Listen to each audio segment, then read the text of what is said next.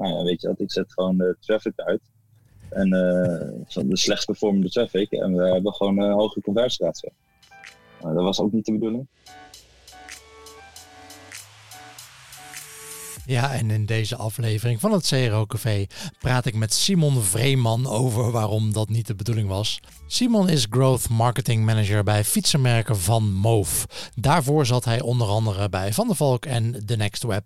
En binnen VanMoof is hij momenteel verantwoordelijk voor SEO, CRO en Web Analytics. Ik ben Guido Jansen en welkom in het CRO Café. De podcast over data en mensgedreven optimalisatie en het neerzetten van een cultuur van experimenteren en valideren. Mocht u hem gemist hebben, vorige aflevering sprak ik Henk-Jan Gené, oprichter van het user research platform Vibeo. En we hadden het er onder andere over hoe je zijn tool kan gebruiken om dichter bij de gebruiker te komen en dat weer als input kan gebruiken voor jouw optimalisatieproces. Deze aflevering met Henk-Jan kun je terugvinden op cro.café/22. Deze aflevering van het CRO Café wordt mede mogelijk gemaakt door onze partners Convert.com, Effective Experiments en Online Dialogue. Welkom bij aflevering 23. Ja, Simon, welkom in het CRO Café. En voordat we het gaan hebben over je huidige werk bij VanMoof, hoe ben je überhaupt ooit CRO ingerold? Ja, thanks voor de uitnodiging. Dus een paar jaar geleden ben ik eigenlijk begonnen bij Van der Valk eigenlijk. Daar ben ik echt een beetje in de online marketingwereld gestapt. En bij Van der Valk eigenlijk begonnen rond SEO en Web Analytics en eigenlijk ook CRO. We werkten toen al samen bijvoorbeeld met Online Dialogue. En eigenlijk eens met hun en eigenlijk vooral afgekeken van hun hoe je goed moet AB testen en goed onderzoek moet doen. En geloof ik 3,5 jaar bij Van der Valk gezeten. Toen heb ik de overstap gemaakt naar The Next Web. En daar eigenlijk hetzelfde gedaan, wel meer focus op CRO en Analytics. Omdat we al gewoon in-house ook SEO'ers hadden. En daar heel veel testen gedaan. Dus daar helemaal geen limieten qua traffic als het ware. Dus we hadden meer limieten in kunnen we zo snel mogelijk testen bouwen. Ja. Dus daar heel veel testen gedaan, daar het echt opgeschaald. En na een kleine tussenstap bij fietsenwinkel.nl bij VanMoof terechtgekomen. En hier eigenlijk verantwoordelijk voor van alles en nog wat op dit moment. Van SEO tot CRO tot Analytics. Tot zelfs nog e-mail marketing tot voor kort. Omdat er eigenlijk tot 1,5 jaar geleden nog helemaal niks was qua performance marketing, growth marketing of zelfs CRO. Dus ja, en eigenlijk het afgelopen 1,5 jaar zijn we dat gaan opzetten met een klein team. Zijn we begonnen met z'n tweeën en zijn we inmiddels met z'n vieren. En heel veel shit gefixt en van puinlopen ruimen. En nu langzaam komen we op het punt dat we echt toffe dingen gaan doen. Ja het klinkt glorieus CRO, maar het is ook heel veel shitfix ondertussen. Ja, precies. Voordat je aan de slag kan. Hey, maar wat ik me vooral nog herinner, wij kennen elkaar al een tijdje. Ja. En ook bij Valk en bij de Next Web, dat er heel veel altijd wel gedeeld werd van het werk dat jij deed. Was het altijd een heel bewust iets of gebeurde dat gewoon? Dat er heel veel publiek experimenten werden gedeeld of zoals bij de Next Web, dat jullie je eigen GTM methode hadden om te testen en dat ook op GitHub deelden, zeg maar? Nou, ik denk zeker in het geval van de Next Web, toen we daar ook samen met Martijn hebben we veel geblogd. Daar zat wel een gedachte achter, maar het was ook eigenlijk dat we het gewoon heel leuk vonden om te delen. En ja, de bewuste keuze om het te delen was dat we er ook heel veel weer voor terugkregen. En dus mensen kwamen echt met feedback, met e-mails van hé, maar als je nou zus of zo doet. En zeker ook bij de Next Web, we waren met een paar man, we hadden echt eigenlijk geen flauw idee wat we aan het doen waren. Dus het was een hele leuke reflectie op die manier van zijn we eigenlijk wel goed op weg. En daardoor ging ook... Nou, werden we uitgenodigd van zullen we eens een keer kop koffie drinken met deze of gene, waardoor we ook weer heel veel konden leren. Ja, dus het klinkt natuurlijk eng om een beetje je kennis te grabbel te gooien, zeg maar. Maar je krijgt ook wel heel veel voor terug. En hetzelfde met op een podium staan natuurlijk, of bloggen, of podcast. Je krijgt er weer feedback van ik heb dit gehoord of gelezen. Heb je hier ook aan gedacht? Ja, zeker met CRO natuurlijk. Ik bedoel, een test die kan bij de een werken en bij de ander niet, dus Ja. Daardoor hadden we helemaal zoiets van, joh, we delen het lekker. Ja. En wij vonden het zeker wel in X-Hub ook wel leuk om wat meer te delen dan vaak alleen consultants doen. Die houden het een beetje net iets te mooi, zeg maar. Ik zeg er veel zwart-wit hoor. Ja. Maar ja, wij vonden dan als in-house partij het wel leuk om gewoon alles te delen. En we wilden bijna nog een hele sheet geven met de rauwe data als het ware. Zo van, joh, doe er maar mee wat je wil. Ja, maakt ons niet zoveel uit. Hey, en nu 1,5 jaar bij VanMoof. We hebben ook onlangs een keer een aflevering gedaan, wat momenteel eigenlijk de populairste aflevering is. Dat was met Alme Taal van Riksja Travel. Die is ooit daar begonnen, ook al iets van 1,5 jaar geleden volgens mij in mijn hoofd. En dat ging ook inderdaad van, oké, waar begin je eigenlijk? Als CRO'er bij een nieuwe organisatie in een nieuwe rol. Hoe heb jij dat aangepakt? Waar ben je begonnen? Hier bij VanMoof er zit eigenlijk hier wel een serieus marketingteam, meer vanuit een branding en creatief team. Ja. Dus wat PR, designers, copywriters, producers die dus echt verantwoordelijk zijn voor mooie video's en fotografie maken. Er was eigenlijk helemaal niemand intern in deze organisatie bezig met performance marketing, growth marketing of zelfs specifiek CRO. Dus dat team is uiteindelijk wel gekomen 1,5 jaar geleden. En dat was ik met een directe collega. Ja, en je komt binnen en je weet in ieder geval wel dat je moet oppassen met gelijk heel veel data de wereld insturen. Van, hey, ik zie dit inderdaad, we moeten het zus of zo doen. Omdat het marketingteam nog wat meer, wat meer mening gedreven is, zeg maar. Dus ik ben eigenlijk gewoon begonnen met gewoon eens in Google Analytics kijken. Klopt die data wel? Oh, die data klopt niet. Nou, laten we het gaan fixen. Dus een keer een simpel scannetje doen over met SEO. Van, hey, zijn er wat dingen die fout zijn op de pagina's? Ja, die zijn er. Oké, gelijk tickets voor maken. Zorgen dat een developer die zo snel mogelijk oppakt. En eigenlijk gewoon heel pragmatisch gewoon beginnen. Tot zelfs gewoon, laat ik eens een keer een fiets gaan kopen. Tegen wat voor problemen loop ik eigenlijk aan? Dus daar heb ik ook een screen recording van gemaakt. Screenshots continu gemaakt. En dan merk je gewoon dit gaat eigenlijk best wel raar, laten we dat aanpassen. Niet per se gelijk heel data gedreven, maar gewoon heel pragmatisch. Ja, kan ik überhaupt een fiets kopen? Nou, dat was best lastig. Ja. Dus dat gingen we gewoon oplossen. En nu komen we langzaam op het punt van, nu hebben we denk ik wel een wat steviger fundament staande. Dus een website die daadwerkelijk werkt.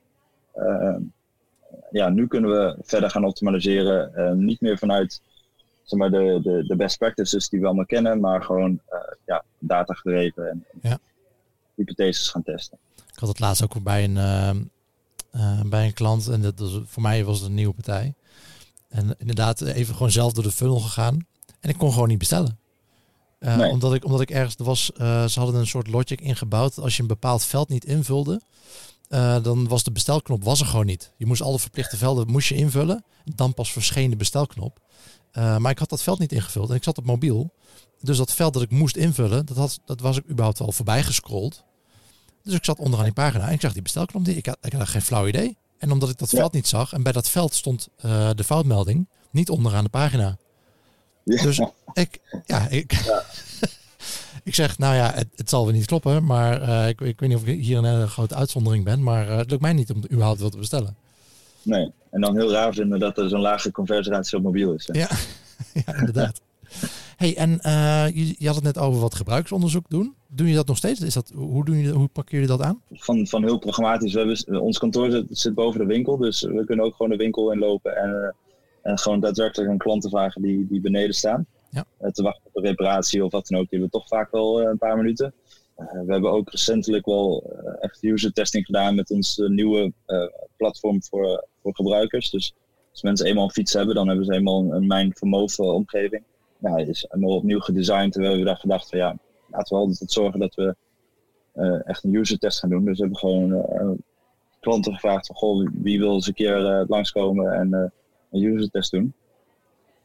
En daar hadden we geloof ik iets van 150 aanmeldingen. En daar hebben we er een 10-tal uit geselecteerd. En die zijn bij ons langsgekomen. En die hebben user tests gedaan. En daar superveel interessante feedback van verzameld. Niet alleen maar over zeg maar, design en product. Maar ook gewoon over Over alles, over klachten over een fiets of noem het allemaal maar op. Ja. Dus dat eigenlijk, ja, en het laatste was wel een beetje, we hadden recentelijk een investor day, dus we hadden heel veel investeerders bij ons over de vloer en die kregen ook de mogelijkheid om dan gelijk een fiets te kopen tegen een wat leukere prijs. Maar die moesten ze wel gelijk via de website aanschaffen in plaats van ons POS-systeem. Ja.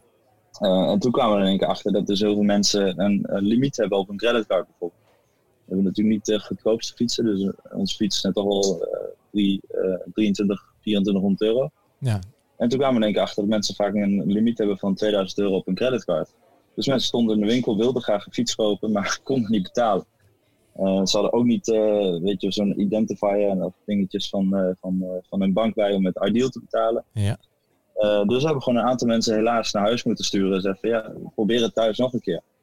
Ja, en dan realiseer je wel van ja, verdorie, als dit in de winkel gebeurt, hoe vaak gebeurt het dan gewoon bij mensen thuis? Dat ze een fiets willen kopen en dan tegen deze problemen aanlopen. Zijn mensen dan echt bereid om snel die limiet te verhogen of naar die Ideal Identifier op zoek te gaan? Of kopen ze uiteindelijk niet?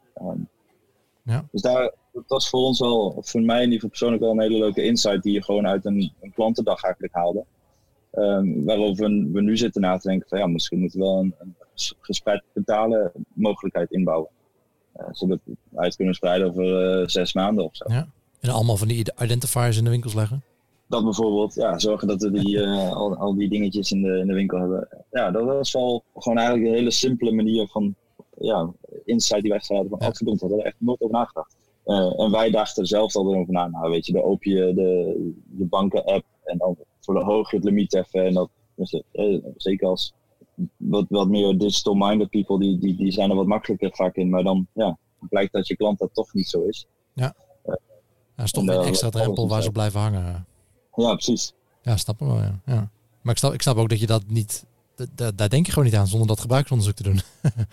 Nee. Dus dan zit je gewoon naar Google Analytics data te kijken en denk van, oh ja, daar haken allemaal mensen af daar. Maar ja. Ja, maar waarom? Dat heb je dan geen idee van. Precies. En dan blijkt dat het te zijn. Maar wel superleuk dat jullie dat inderdaad ook makkelijk naar de winkel toe kunnen lopen. Maar dan kan ik me voorstellen dat, ik bedoel, jouw team, voornamelijk zijn jullie wel bezig met de online funnel, maar de offline funnel pak je er dan ook af en toe bij. En die kun je daar ook verbeteringen op doorvoeren. Ja, zeker. Het is ook wel... We doen ongeveer wel 80, bijna 90% van onze verkoop doen we online. Ja.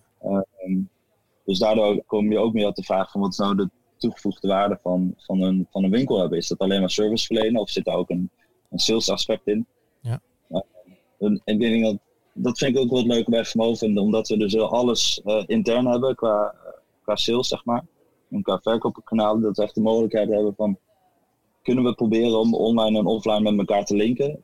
Kunnen we eigenlijk bijna attributie modeling doen tussen offline en online? Easier said than done, maar ja. Dan ga je toch gewoon kijken van, kunnen we iets bedenken? Nou, dan is vaak een e-mailadres moeten we bijvoorbeeld hebben, want dat kunnen we vaak wel gebruiken om een connectie te leggen. Ja. En er was wel dus een dingetje van, we kwamen denk ik achter dat dus in New York als mensen en in San Francisco, waar we winkels hebben, daar moeten mensen van tevoren een waiver tekenen van dat VanMoof niet aansprakelijk is als je crasht met de fiets en dat soort zaken. Nou, en toen dachten we van, maar stel nou dat we dit formuliertje online maken en dat mensen gewoon naar een pagina toe gaan, daar de waiver lezen en het signen eigenlijk door middel van een e-mailadres achter te laten. Ja. En toen we dat deden, hadden we natuurlijk een e-mailadres van een Amerikaanse testwriter, zeg maar. En toen gingen we gewoon eens kijken van, staat dat e-mailadres ook uiteindelijk in onze CRM? Van mensen die daadwerkelijk een fiets hebben gekocht. Ja, dus ook hadden we in één keer een link tussen mensen die een testride deden, niet in de winkel hadden gekocht, maar vervolgens wel online hadden gekocht. Ja, ja. Of zelfs andersom, mensen hadden al online gekocht en kwamen vervolgens in de winkel nog even een testritje. Grappig, ja. En zo hebben we vervolgens dus dat in de US eerst uitgerold. Nou, dat werkte goed. Brandstores waren tevreden, klanten waren er blij mee. En nu hebben we dat dus wereldwijd uitgevoerd. Dus elke store waar je een testritje komt doen, moet je dus digitaal even tekenen. Dat je akkoord gaat met de voorwaarden, zeg maar. En dan hebben wij vervolgens ook je e-mailadres om die check te doen. Ja, tof. Voor de rest doen we er niks mee, maar we doen alleen die check. En dat biedt ook gewoon heel veel mogelijkheden en heel veel inzichten, ook met name aan de brandstores. Van oké, dit is de toegevoegde waarde van de winkel in Parijs bijvoorbeeld. Ja, cool. Ja, en wat wel redelijk uniek is, denk ik, aan jullie. Volgens mij alle mensen die een VanMoof fietsen hebben, die hebben ook een account bij jullie, toch? Je moet die app hebben. Ja. En je hebt dus een soort van mijn VanMoof omgeving. Dus we hebben natuurlijk alle fietsen die we op dit moment verkopen zijn slim, om het zo maar te noemen. Dus je hebt een app erbij. In die app kun je ook de instellingen van je fiets doen. Het licht aan en uit, of dat soort zaken. Maar ook bijhouden waar je fiets is. Ook het slot mee aan en uitzetten. Of zelfs melden als je fiets gestolen wordt. Dan kun je melden, hey, mijn fiets is gestolen. En dan gaan onze bikehunters op zoek naar je fiets. Ja. Dus daarmee hebben we natuurlijk een MijnVanMoof-omgeving. Dat is de website, maar dus ook in de app zijn mensen allemaal ingelogd. Ja. Ja, dat is wel uniek voor jullie sector, neem ik aan. Ja, ik geloof niet dat een Gazelle of zo dat heeft, nee. Nee, precies. Maar dat geeft wel leuke mogelijkheden. Maar is dat ook iets waar jouw team zich mee bezighoudt? Of zitten jullie vooral op de acquisitie? De focus is op dit moment wel op acquisitie. Maar omdat we natuurlijk ook een subscription model hebben. Ja. Tussen maandelijks bedrag. Dan is retentie wordt daarin ook zeker wordt belangrijk. En wordt belangrijker in de komende jaren. Ja. Dus de focus zal wat meer gaan verschuiven ook naar retention.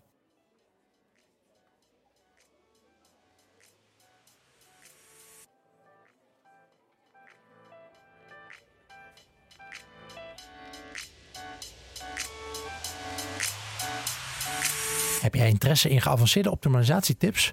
Of ben je binnen je bedrijf een conversieoptimalisatieproces aan het opzetten of verbeteren?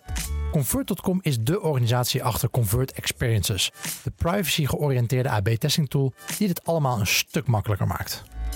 Daarnaast hebben ze nu Convert Launch, een nieuwe service als aanvulling op je AB-testing software dat jou de ondersteuning geeft van een gecertificeerd conversiebureau. Denk aan extra training, opzetten van een interne hypothese en prioritering en hulp bij experimenteren. Voor meer informatie hierover ga je naar convert.com/launch.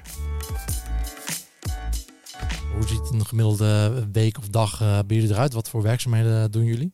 Ja, we zijn dus begonnen met twee growth marketeers. Dus, en waarbij ik meer focus op organic en analytics en CRO.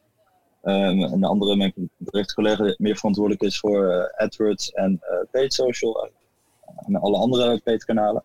Nou, en inmiddels hebben we onze manager aangenomen. Dus die fungeert ook als een soort van shit umbrella naar het managementteam. En we hebben een trainee aangenomen die nu ons ook echt aan het helpen is met eigenlijk alles rond growth marketing. En daarnaast zijn we langzaamaan meer sturend gaan worden in plaats van supporting aan de rest van het marketingteam. Waar eigenlijk in het verleden of tot op heden eigenlijk nog echt gewoon in campagnes werd gedacht. Dus er werd een campagne gedacht, er werd online voor ingezet. En dan was de campagne over en dan ging alles ook gewoon letterlijk uit. Dus AdWords zelfs ging uit. Ja.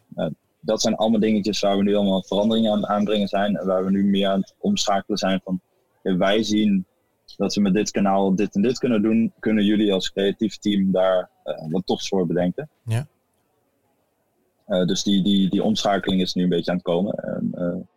En, dan zie je in één keer van dat was ook een beetje een van de dingen die we begin al tegenkwamen. Van alle advertenties, alle video's die op dit moment gemaakt worden, die waren allemaal horizontaal, dus 16:9. Ja, 16:9.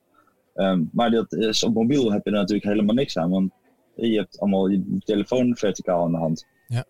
Dus toen hebben we heel snel gezegd van jongens, we willen eigenlijk gewoon een 4:5 of een 1:1 video's. Want dan is het voor mobiel ook interessant. Ja. Dus dat zijn van die kleine dingetjes die we nu echt nu inmiddels gewoon standaard zijn geworden. En die bijvoorbeeld het creatieve team gewoon standaard in hun lijsten bestaan van deliverables. Van oké, we moeten niet alleen maar 16:9 video's of zelfs fotografie hebben, maar ook staande fotografie en video hebben. Ja. Zodat ze dat op alle mogelijke platformen kunnen gaan gebruiken. Precies. We proberen eigenlijk continu op zich wel alles te testen wat we aan het doen zijn. En we proberen namelijk zeggen dat bijvoorbeeld ook elk betaald kanaal moet incrementeel waarde toevoegen aan aan de acquisitie als het ware. Ja. Dus we doen bijvoorbeeld gewoon veel paid social. En als je dat in Google Analytics op last click bekijkt, dan doet dat echt helemaal niks. Er komt geen één verkoop uit. Ja. Dus dan zou je kunnen zeggen, waarom doen we het eigenlijk? Moeten we die euro's niet gewoon in een AdWords stoppen of iets in iets anders? Als we vervolgens gewoon wel analyses gaan doen van en dat doen we veel incrementaliteitstesten. Dus dan zetten we gewoon zo'n Facebook ads campagne in een bepaald land compleet uit. Mm-hmm. Of we doen dus echt van dat soort geo-testen. En dan gewoon eens kijken van wat gebeurt er dan? En dan zie je in één keer toch dat dan de sales in dat betreffende land naar beneden gaat. Dus er zit een incrementele waarde aan om dergelijke social campaigns te doen. Ja, super lastig te tracken, maar het heeft wel een soort van impact. Ja, exact. Met Google doen we en Facebook eigenlijk ook veel brandler studies. Dus misschien heb je zelf wel eens een keer in YouTube dat je zo'n survey krijgt van ken je een van deze vier merken of heb je recentelijk een advertentie gezien van een van deze vier merken. Ja. Nou, dat soort brandler studies, dat doen we dus nu ook eigenlijk elk half jaar. In YouTube en in Facebook, om gewoon steeds een continu beter beeld te krijgen van wat is nou de waarde van deze branding campaign of product campaign die we aan het doen zijn. Mm-hmm. Ook wat is de groei in de markt, wat is onze naamsbekendheid, dat soort zaken. Dus we trekken het hele experimenteren naar eigenlijk alle online kanalen die we hebben. Ja. Zoals bijna op. Hey, je had het net over iets stilzetten in een bepaald land. En in hoeveel landen zijn jullie actief? Ja, we shippen naar 25 landen uit mijn hoofd. Okay. En we zijn ook actief in 5 landen. Dat zijn een beetje onze key markets. Ja. Nederland, Duitsland, Frankrijk, UK, US. Ja, en dan eigenlijk nog Japan er nog bij. Dat zijn eigenlijk de landen waar we brandstores hebben en daardoor ook echt op focussen. Ja. Ja. En nog gekke dingen die wel eens naar boven komen in experimenten of analyses? Specifiek voor bepaalde landen? Ja, Japan is een complete vreemde eend in de bijt. Ja. Dat merk je echt aan alles. Dus daaraan zitten we ook steeds meer te denken. We hebben eigenlijk afgelopen jaar geen localized campaigns gedaan.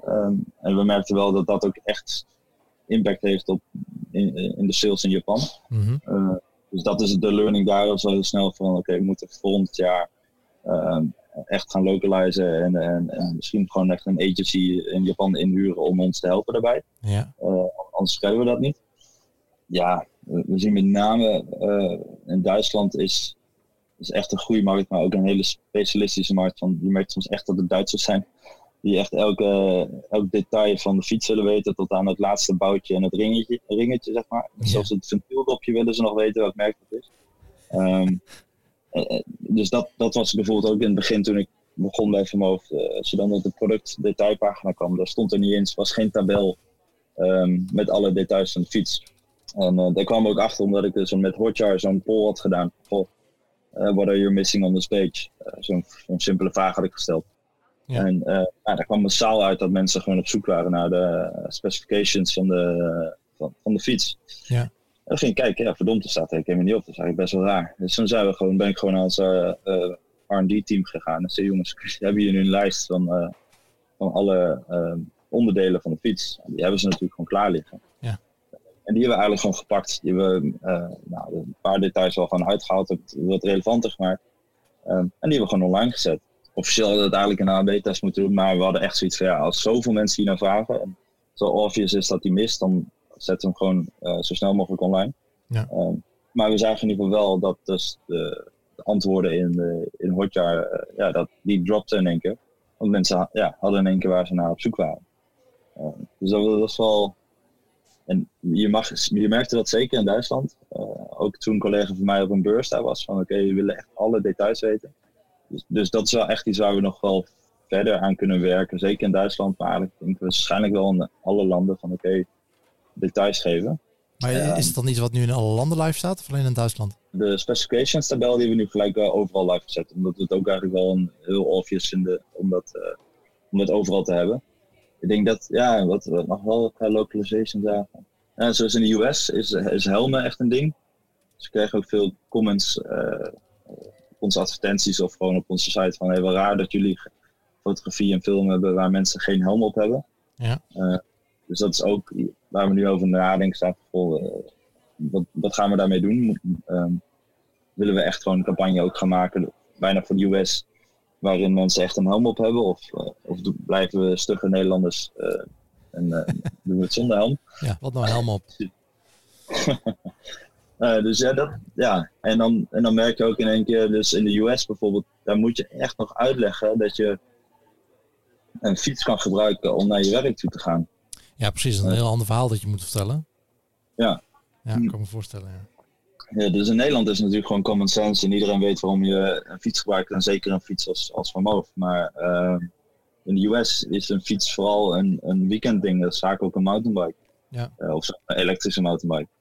Maar ja, dat verkopen wij niet. We verkopen echt een fiets om van maandag tot vrijdag of tot en met zondag zelfs gewoon van A naar B te gaan. Wat dat ook is. Dus dan, maakt er niet uit waar naartoe. Maar, dus dan merk je wel van oké, dan moeten we echt gaan uitleggen dat je dus uit die auto kan stappen en of uit die metro kan stappen en op een fiets kan gaan zitten om naar je werk toe te gaan. Ja, precies. Ik had toen ook voor Eurofloors werkt ook dat een heel ander beeld is in verschillende landen van een boeketje bloemen, zeg maar, wat dat betekent voor mensen. Dat het in Nederland is het, ja, het is zo veel voorkomend, zeg maar, dat een boeketje bloemen is iets wat je ergens bijgeeft. Maar in heel veel andere landen zijn boeketten ook een stuk duurder dan dat ze in Nederland zijn. En is het boeket eigenlijk het hoofdcadeau. Ja, dat is een hele andere manier van je product positioneren en verkopen. In verschillende landen. Ons had het overal dezelfde website en dezelfde propositie en dezelfde assortiment dat je hebt. Maar toch moet je daar eens even anders over nadenken. Ja. Wil jij ook een cultuur van experimenteren en klantgedreven beslissingen opzetten in jouw bedrijf? Dit is niet iets wat vanzelf gebeurt. Het begint met het neerzetten van een betrouwbaar proces waarmee je experimenten in de gaten kan houden, kennis kan delen en waarmee je iedereen binnen je bedrijf op de hoogte kan houden van de voortgang en de resultaten. Effective Experiments is het CRO-succesplatform waarin je al je gebruikersonderzoek, experimenten en rapporten kan vastleggen op één centrale plek. Start vandaag nog met het bouwen aan jouw optimalisatiecultuur met Effective Experiments. Een demo aanvragen doe je via www.effectiveexperiments.com. Hoe zorgen jullie er een beetje voor dat er een mindset komt van we moeten een experiment opzetten? Je zei net dat er bij campagnes al beter over na wordt gedacht. Maar hoe zorg je ervoor dat blijft, zeg maar? Dat mensen jullie op blijven zoeken van we gaan een campagne doen, maar klopt de data wel? Kunnen we wel wat meten? Is het wel action-driven? Hoe zorg je ervoor dat de cultuur binnen jullie bedrijf blijft en uitgebreid wordt? Op zich is VanMoof, zeker omdat we nog een beetje een start-up zijn, ondanks dat we al 10 jaar oud zijn. Er zit natuurlijk een soort van experimenteercultuur zit er wel in. Alleen, ik had het ook met ons CMO wel erover. Van, eigenlijk realiseer je niet dat je eigenlijk dat altijd al aan het doen bent. Of zelfs onze oprichters. Dat zijn natuurlijk gewoon... Die hebben gewoon een experiment bedacht. Namelijk laten we een fiets gaan maken. Dat is gewoon een experiment geweest. En dus eigenlijk elke strategie die je bedenkt is eigenlijk gewoon een experiment. En het enige wat wij kunnen doen vanuit ons CRO-vakgebied is eigenlijk bijna een soort van handvaten geven van maar als je dus dit idee wat je hebt bedacht en jij noemt het misschien een concept, ik noem het een experiment, laten we daar een goede hypothese voor opstellen of laten we daar een paar goede metrics bij bedenken die helpen om gevoel te krijgen of inzicht te krijgen dat je eigenlijk goed op weg bent. En je merkt dat nu langzaam al wel het kwartje begint te vallen, dus ook met nieuwe businessmodellen. Dus het subscription model wat we vorig jaar hebben gelanceerd. Van, laten we daar gewoon een soort hypothese omheen maken. En dat kan heel simpel. Maakt het vooral niet te moeilijk. En laten we bijvoorbeeld vaste periodes prikken. Om gewoon te checken van zijn we eigenlijk nog wel op schema? Of zijn we tevreden met de resultaten tot op heden? Het klinkt bijna als gewoon, zo werken bedrijven toch. Maar dat blijft toch niet altijd tegenvallen. Maar ik vond het wel grappig als je dus in één keer... Wat iedereen al aan het doen is, kan framen als een experiment, dan heb je eigenlijk iedereen al wel heel makkelijk mee. En dan is het ook niet zo eng meer. Ja, ik zeg inderdaad ook heel vaak bij bedrijven, die experimenten ben je eigenlijk aan het doen, alleen je valideert ze niet. Ja, exact. En dat is waar wij binnenkomen. Ja. Laten we inderdaad nadenken van, leuk dat je het experiment doet, maar je probeert meer mensen op de website te krijgen, maar dat meet je helemaal niet. Dus laten we daar eens naar gaan kijken hoe we dat kunnen gaan doen. Ja. Om maar een voorbeeld te noemen, ja. Ja, met ons creatieve team. Dus toen we binnenkwamen moest ik mezelf op de rem houden van Simon, geen data. Ja. Rustig beginnen. En op een gegeven moment we gingen de Data Tuesday introduceren. Dus nou, elke dinsdagochtend was er een half uurtje, kwartiertje, niet te lang, waarom we gewoon iets over data vertelden. Gewoon eens vertellen van, weten we eigenlijk wel hoeveel mensen er op onze website komen elke maand? Of hoeveel verkopen we eigenlijk doen elke maand? Waar bezoekers vandaan komen ze uit Google vandaan of uit Facebook? Nou, dat soort dingetjes. Dus dan gingen gewoon mensen... Dus ik pakte eigenlijk gewoon vaak een rapportje uit Google Analytics of mijn collega uit de advertenties tools. We maakten er even een kleine presentatie van. Sloeg het helemaal plat en gingen gewoon vertellen wat we eigenlijk aan het doen waren. En we kregen daar het marketingteam best wel mee. Van, oh, dat is eigenlijk best wel tof. En kun je dan ook dit en kun je ook dat zien. Dus wat we op een gegeven moment wel creëerden was dat... In plaats van wij een pushje waren van hier is data, doe er wat mee. Kregen we in één keer gewoon vragen. En als nu een campagne live staat, wat nieuws live staat, dan krijgen we de week daarna... Dan krijgen we de vraag van, hoe loopt die campagne en is het echt goed gegaan dat we die vertical hebben geschoten? Mensen vinden het ook nu echt leuk aan het worden. Om gewoon te horen en te zien, wat doet die shoot die we hebben gedaan. Recentelijk is ons team, ook naar de campagne die nu live staat, die hebben geschoten in Barcelona. Er is een hoop tijd en energie en geld aan besteed. Het is wel tof om te zien wat daar nou voor terugkomt. Precies, ja, heel veel mensen kunnen natuurlijk ook zien als een soort van bedreiging van dat team gaat ineens analyseren of ik mijn werk, ja, wat de impact van mijn werk is, zeg maar. Ja, en ja, dat was mijn grootste angst inderdaad, dat zou gebeuren. Maar gelukkig valt het mee. Ja, precies. Ja, het is heel erg die mindset of cultuur binnen het bedrijf, zeg maar, denk ik, wat bepaalt wat de standaard reactie daarop is. Is het van, oh, het is een bedreiging en ik wil er niks van weten. Ik werk niet aan mee. Of mensen van, hey, dat is interessant en hoe kan ik mijn werk beter doen? Ja, dat was ook eigenlijk wel bij het PR-team hadden we een beetje hetzelfde. Het is ook van, omdat ik natuurlijk ook nog de SEO-rol op heb, is ook van, ik wil linkjes hebben. En we hebben een fantastisch PR-team die outreach doet naar je journalisten en mooie artikelen krijgt. En toen zag ik denk van, er onderbreekt nog een linkje in die artikelen. Dus nu hebben we gewoon gezegd, maar kunnen we jouw KPI niet aanpassen? En gewoon zeggen, we willen voor x aantal artikelen over VanMoof met een linkje erin. Precies. En, dat zou gewoon heel simpel gaan doen, niet heel strikt of zo. Maar je ziet in één keer nu wel dat... zij komt nu gewoon naar me toe en zegt, yo, high five. En dan weet je wel gelijk, want dan heeft ze weer een artikel met een linkje. Nou, en dan maakt het allemaal nog niet uit wat van enkele tekst en allemaal toestanden. Maar gewoon heel simpel, überhaupt een linkje, dan ben ik al blij. Precies. Hey, maar je noemt nu over KPI's en dat die aanpassen. Wat zijn jullie main KPI's waarop jullie sturen? We hadden het de laatste inderdaad intern over. Ik zei, ik wil wel conversion rate als KPI hebben, want ik kan het makkelijkste invloeden. En toen keek mijn manager me heel schil aan en zei van, weet je wat, ik zet gewoon de traffic uit. En van de slechtst performende traffic en we hebben gewoon een hoge conversieratio. Dat was ook niet de bedoeling. Klinkt bekend, ja. Dat is een simpel trucje. Maar nee, we zijn nou echt nog daarmee een beetje mee bezig, maar echt een KPI framework maken. En ik heb eigenlijk gewoon gezegd, weet je, ik kan wel bepalen wat ik als KPI wil hebben, maar dat heeft niet zoveel zin. Ik wil liever weten, wat is eigenlijk de KPI van het bedrijf? En kunnen we die dan downbreken naar KPI's voor mij? Dus we zitten nu een beetje in die fase, maar natuurlijk komt het gewoon heel simpel gezegd gewoon op verkopen van fietsen. Dus op zich is het niet zo heel spannend. We hebben daar een doelstelling voor, die moeten we behalen. En die doelstelling die splitten we uit over het jaar en over de campagnes heen die we aan het doen zijn. En dan weten we gewoon wel wat we eigenlijk elke maand moeten doen. Zo zijn we dat nu een beetje aan het opsplitsen. Ja. De main KPI is gewoon fietsen verkopen. Ja, precies. Validation in every organization is de missie van Online Dialogue. Online Dialogue helpt haar klanten om betere en snellere beslissingen te nemen. Om dit te bereiken maakt Online Dialogue gebruik van data en psychologie in combinatie met bedrijfsadvies en verandermanagement. Samen met hun opdrachtgevers kijkt Online Dialogue naar sales funnels, customer journeys, klantgedrag en bedrijfscultuur om zo de conversieratio te verbeteren. Voor meer informatie ga je naar onlinedialogue.nl. Ja, we zijn met de Shopping Tomorrow groep. Die zijn ook wel een paar keer voorbij gekomen in de podcast.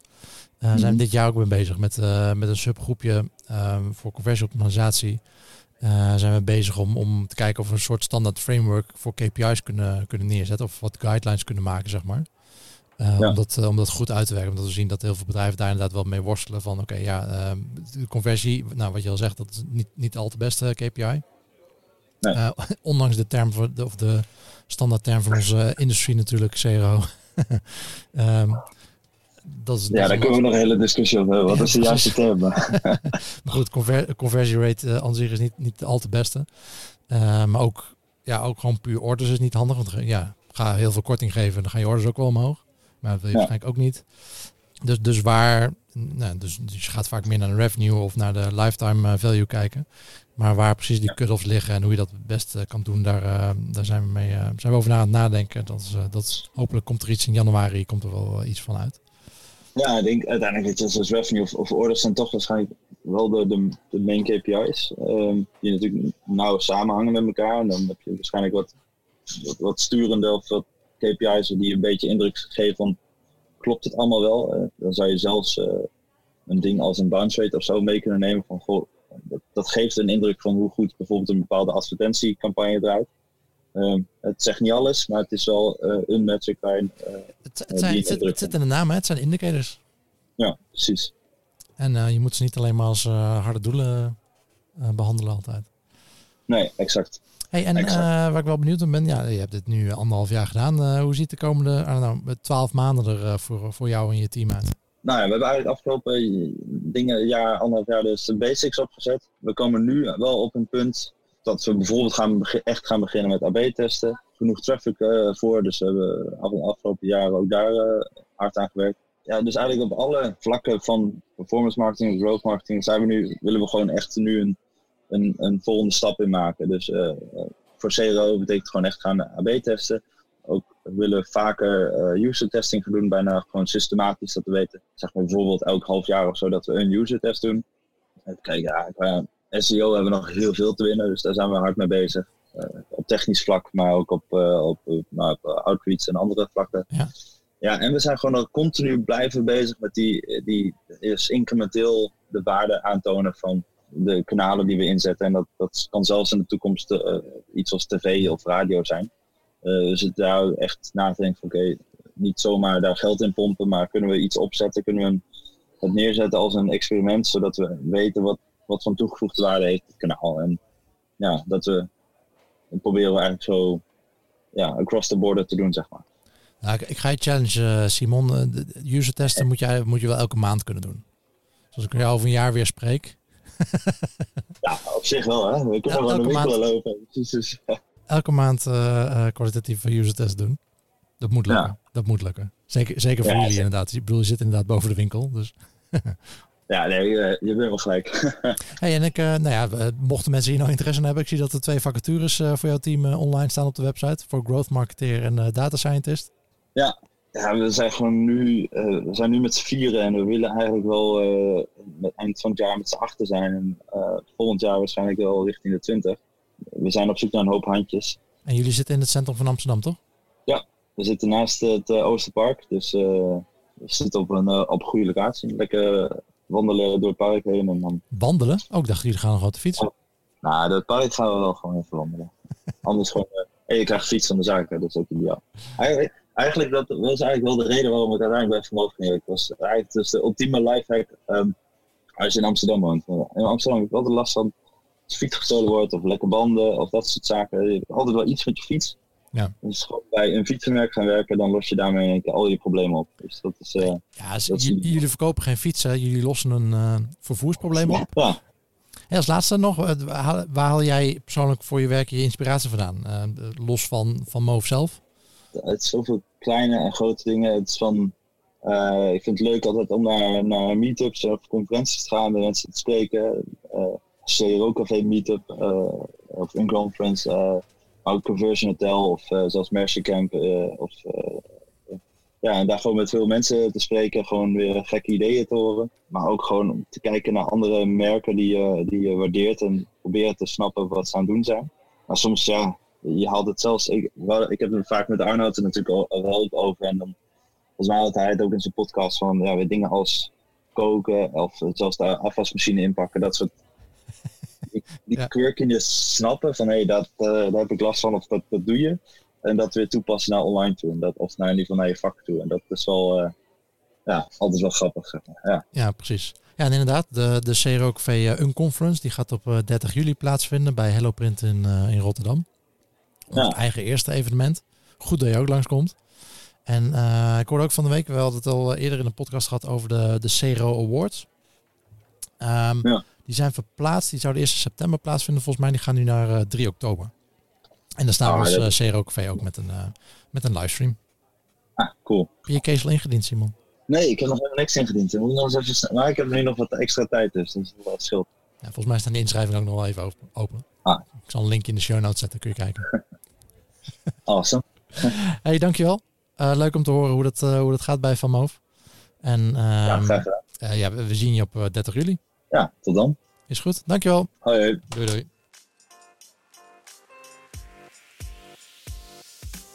Ik ga je zo ook nog vertellen waar de volgende aflevering over gaat. Maar uiteraard heb ik eerst nog de wekelijkse Neuronugget te goed. Filip Jordanov neemt het stokje over van Bijrem. En ook Filip is van Neurofight Academy. En leert marketeers om neuro- en gedragspsychologie toe te passen. Wekelijks delen zij 1 psychologisch principe uit hun trainingen met ons. En deze week gaat het over nudging. In de vorige Neuronuggets is naar voren gekomen dat onze keuzes onbewust gedreven worden door emoties en intuïties. Achteraf rationaliseren we deze keuzes met feiten. In de e-commerce wereld staat dit ook wel bekend als post-purchase rationalization. Om online gedrag te motiveren gebruiken wij een strategie die zich compleet focust op het onbewuste keuzeproces. Nudging. Kleine, vaak schijnbaar onbelangrijke details kunnen veel effect hebben op het gedrag en de keuzes van bezoekers. Een nudge is dan ook een subtiele verandering in context waarmee je bezoekers kunt sturen en motiveren. In de komende 2 Neuronuggets kijken we hoe nudging op 5 manieren kan worden ingezet om conversie te optimaliseren. Het bekendste gebruik van nudging is het inzetten van defaults. Voorbeelden hiervan zijn automatische opt-ins, het laten uitspringen van populaire opties en natuurlijk het preselecteren van cookies. De reden waarom defaults zo goed werken hebben we te danken aan een inertia-effect.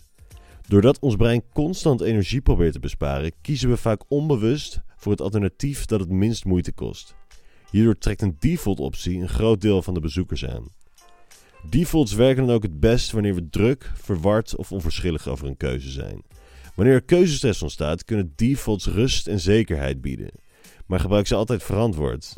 Wanneer defaults niet op één lijn liggen met het belang van de bezoekers, zal dit op lange termijn vertrouwen beschadigen en conversie verlagen. Een andere nudging-strategie is het gebruik van understand mapping. Met understand mapping bied je bezoekers perspectief en houvast. Alles is relatief, dus door bezoekers de juiste informatie op het juiste moment te bieden, faciliteer je het keuzeproces. In onze trainingen passen we understand mapping toe met het recap framework. Dit staat voor record, evaluate en compare alternatives and prices. Met recap breng je een prijs en kwaliteit van een product of service in perspectief. Een voorbeeld hiervan vind je in SaaS-producten. Moeilijk te begrijpen technische eigenschappen en subtiele verschillen worden duidelijk gemaakt met termen als starter, plus en pro. Door arbitraire termen te vervangen door termen die iets betekenen voor bezoekers, neem je onzekerheid weg, waardoor ze makkelijker beslissingen kunnen nemen. Dit zijn de 3 takeaways van nudging, defaults en understand mapping die je moet onthouden. Nudging is een subtiele verandering in context waarmee je bezoekers kunt aansturen tot conversie. Het is een overtuigende methode die het onbewuste deel van het brein aanstuurt. Het brein van je bezoekers is constant bezig met energie besparen. Bij een groot deel van de keuzes neigt het brein daarom naar de pregeselecteerde optie. Defaults kunnen worden ingezet bij opt-ins, upsells en het verzamelen van userdata. Daarnaast kunnen understand mappings gebruikt worden om houvast en perspectief te bieden bij het kiezen van een product. Door moeilijke producteigenschappen te vervangen met begrijpelijke termen kunnen bezoekers makkelijker kiezen. Volgende week gaan we het hebben over 2 andere nudging-strategieën uit de Brain and Behavior Academy die conversie kunnen optimaliseren. Ja, dankjewel Filip en welkom in het café. Dit was de wekelijkse Neuronugget en dit was CRO Café aflevering 23 met Simon Vreeman van VanMoof. We blijven aan de klantzijde, want volgende week zitten we om tafel met Rick Molenaar en praten we over zijn deze maand gelanceerde food delivery startup Instant. Tot dan en always be optimizing.